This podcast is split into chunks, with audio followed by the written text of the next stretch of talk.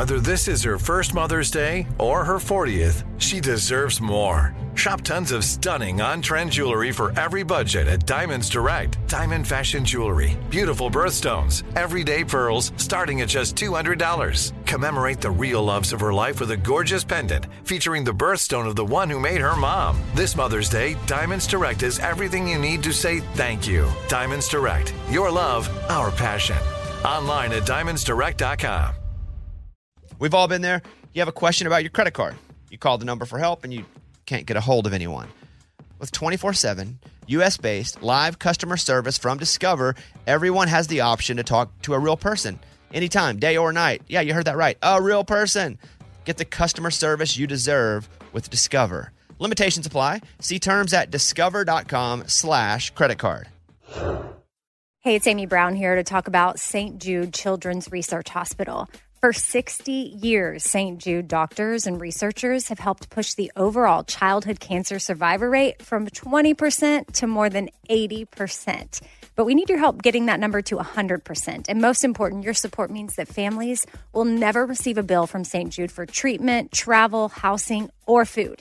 Now, that peace of mind means so much. So join me in helping St. Jude in the fight against childhood cancer. Become a partner in hope and text Bobby to 785 833.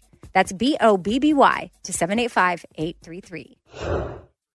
Oddly enough, and this is going to sound so funny, I am a baseball field person. like, I look for a baseball field every time we take off. Oh, look, there's a baseball field. Maybe it's the softball player in me, but I like love to see them from up high. That's Aysia B. She's 30 years old, lives in Maryland, and technically speaking, she's a critical care transport nurse at a large pediatric hospital in Philadelphia. But Aysia's version of critical care transport nursing is quite unique because she's what's referred to in her line of work as a flight nurse. Yeah, so a flight nurse is someone who essentially goes and picks up patients in aircrafts. That can either be a helicopter, it could be a fixed wing, um, or any of those kind of vehicles that fly.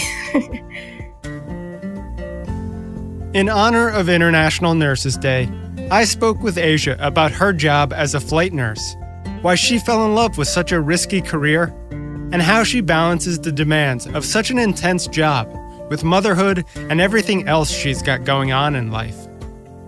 And if you've never heard of flight nursing, you're not alone, because prior to taking this job, neither had Aysia. But as an experienced ER nurse and a self described thrill seeker, Aysia knew the moment she heard that you could take care of patients while soaring through the air that she'd found the job for her. There was only one little issue. She'd never been in a helicopter before. Tell me about that first flight you took. Were you nervous? So we got a page in, they send you an alert saying, This is dispatch, this is the patient. And they're like, Yeah, you guys are going to go up for a flight today. And I was like, What? A flight? And they're like, Yeah, you're going to go up in the helicopter today. They ask you. And then, as she explained it, things started getting real. She and her team take the elevator to the top floor of the hospital and then walk out to the helipad. It's cold and it's windy, and her adrenaline is pumping. And then the nurse who came with that crew is like, Oh, is this your first flight? I'm like, Yep. She was like, Oh, okay. Like, here's the, you know, I'm going to show you the parts of the helicopter. Stay in the front. Don't walk towards the back. It's kind of like when you're having a baby. They're telling you all these things and you're like, I can't focus. like, and then I must have got too far away. She was like, Stay close. Remember? I was like, Oh, God, I forgot already. like, Fortunately for Aysia, the first flight was to bring her out to a patient that they were picking up for transport, so she could focus on the flight itself, get over those first flight jitters, which for her immediately faded the minute the helicopter took off. I thought it was going to be a lot more bumpy, but it was very smooth. It was it was amazing. It was just amazing being like that high up. As you can imagine, being a nurse in a helicopter is a heck of a lot different from nursing in a hospital. For one thing, it's really tight in there. So a helicopter is definitely a confined space. It is so small. Even though I'm only five feet, can't even like stand up inside of it. That's how small it is. And unlike a hospital that has a well stocked supply room and all the machines and monitors a nurse could need, The limited space of a helicopter means Aysia and her team need to pack wisely and bring only the essentials. Our resources are pretty much what you bring in a po- your pocket. So we wear something called a flight suit, and it has about like 12 pockets on it, and you can stick things in it. I have like flushes, I have like my alcohol swabs, because there's not a lot of moving. Like you can't go reaching in a bunch of bags and doing a bunch of moving around. Not to mention, they're up there, flying through the air. It's just her, a partner, and the pilot. So if she doesn't know how to do something, she can't page someone on another floor to come help. So this means that a flight nurse like Aysia has to be on top of their game. I, one of the things that I always tell new nurses in the moment, it'll come to you. And that trust Aysia has in her skills, that confidence in herself to rise to the moment, stems from her training as an athlete? I played softball in high school. I used to get on the dirt and I used to be like, oh, I hope a ball doesn't come to me, right? Because you don't want to make a mistake. You don't want an error. You're worried about these things. I'm like, I hope a ball doesn't come to me. And my softball coach, she said, if you're on this field and you hope the ball doesn't come to you, then we have an issue. And it's kind of the same thing in nursing. When you first start out and you're a new nurse, you're like, I hope I don't get a hard patient. I hope I don't get an IV today. You know, it's one of those things where that that is a notice notice that you need to step your skills up because when you go to work, you should be saying, no matter what comes in that door today, I know that I'm going to be able to handle it, especially as a flight nurse. No matter what page we get that day, I know that when I get up in that helicopter, I'm going to be able to do this. If you can hear a sense of conviction in Aysia's voice when she talks about nursing, there's a reason for that because nursing has always been Aysia's goal. Yeah, this is this is a hundred percent plan A for me. I always wanted to be a nurse.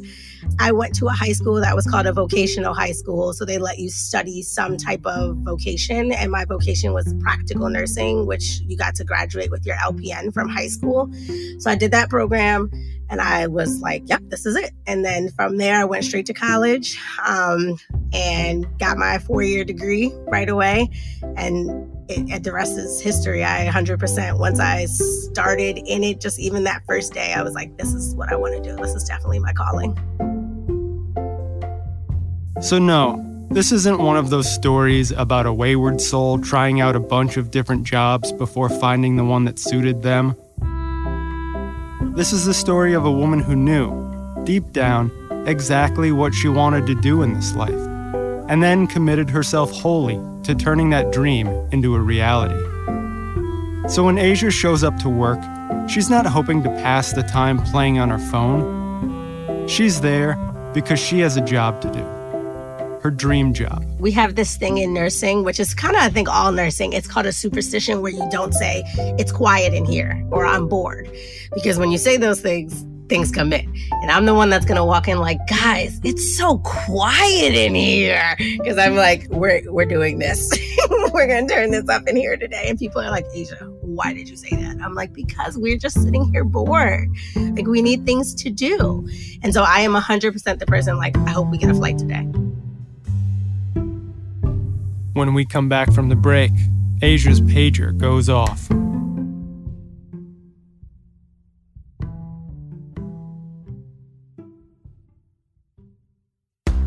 Strong work ethic takes pride in a job well done. This is the kind of person you need. Express Employment Professionals can help because in good times or bad, we understand how critical it is to manage your business for today with the right workforce. We offer hiring solutions to fit changing demands. Express knows jobs. Get to know Express. Go to expresspros.com to find a location near you. We're back with Aysia B, who shows up at her dream job as a critical care transport nurse, not knowing exactly what that day is going to look like.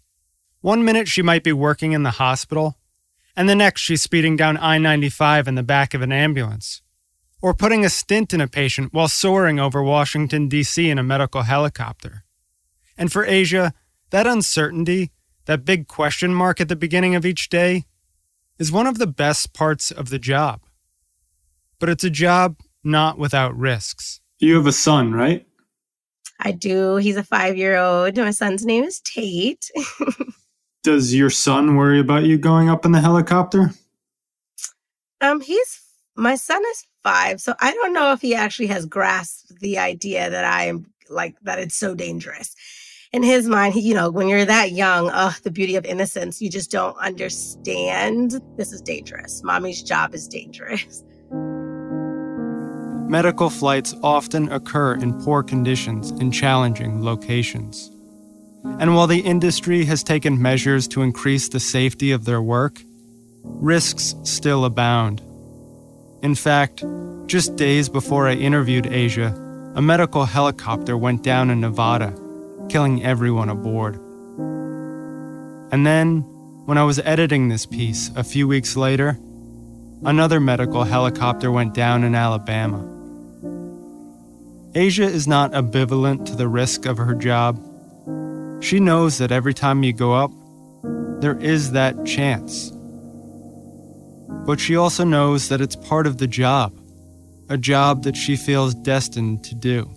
I think that one of the things for nurses, most nurses, nurses who care, are they're just so like selfless, right? Because the reality is we're here to help people. And so in our mind, that's always our like that's always at the forefront. So we don't really you can't really think of anything else in those moments. As a mom herself, Aysia knows the stakes. She knows that oftentimes she's seeing families in their absolute worst moments, seeing mothers and fathers in the midst of a living nightmare. The thing about nursing that kind of fascinates me, I think, is that you are literally taking care of someone at their most vulnerable time. You have the power to kind of be the difference between a good experience, how they deal with this like most stressful time in their life, or adding more stress and making it terrible for them, right? And especially, I think, being a pediatric nurse, this is your most prized possession, right? And now you are literally, as a mom, feeling so helpless in this situation and you have no idea what to do. And I, here I come and I'm like, I know more than you about your kid, right? No one likes to hear that. Um, but I think in those moments, like empowering parents and being able to be there for them in their toughest time is probably like the best. If my patient leaves and doesn't feel like I've helped them or held their hand through this, what was the point then? There's just really no point.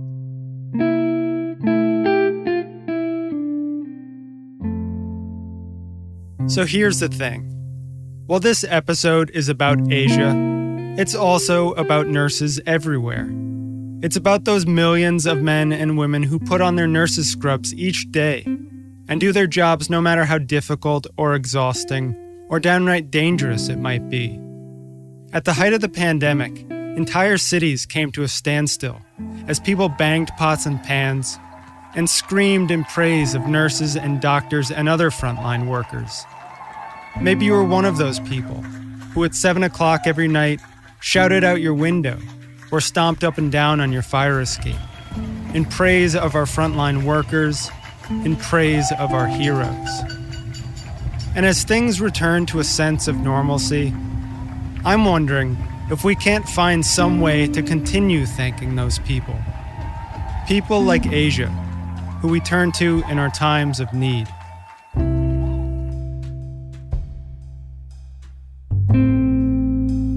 If you'd like to thank Aysia, you can check her out on her website, motheringthemama.com.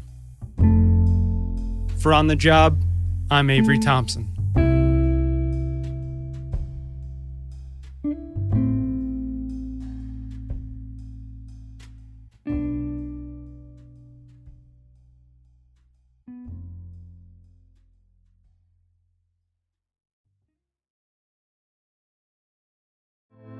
Girlfriends, it's me, Carol Fisher, back with another season of the global number one podcast, The Girlfriends. Last time, we investigated the murder of Gail Katz. This time, we're uncovering the identity of the woman who was buried in Gail's grave for a decade before she disappeared. Join me and the rest of the club as we tell her story. Listen to season two of The Girlfriends, Our Lost Sister on the iHeartRadio app, Apple Podcasts, or wherever you get your podcasts. Welcome to 500 Greatest Songs, a podcast based on Rolling Stone's hugely popular, influential, and sometimes controversial list. I'm Brittany Spanos. And I'm Rob Sheffield. We're here to shed light on the greatest songs ever made and discover what makes them so great. From classics like Fleetwood Mac's Dreams to the Ronettes' Be My Baby, and modern day classics like The Killer's Mr. Brightside. Listen to Rolling Stone's 500 Greatest Songs on the iHeartRadio app, Apple Podcasts, or wherever you get your podcasts. Imagine you're a fly on the wall at a dinner between the mafia, the CIA, and the KGB. That's where my new podcast begins. This is Neil Strauss, host of To Live and Die in LA, and I wanted to quickly tell you about an intense new series about a dangerous spy taught to seduce men for their secrets and sometimes their lives. From Tenderfoot TV, this is To Die For. To Die For is available now.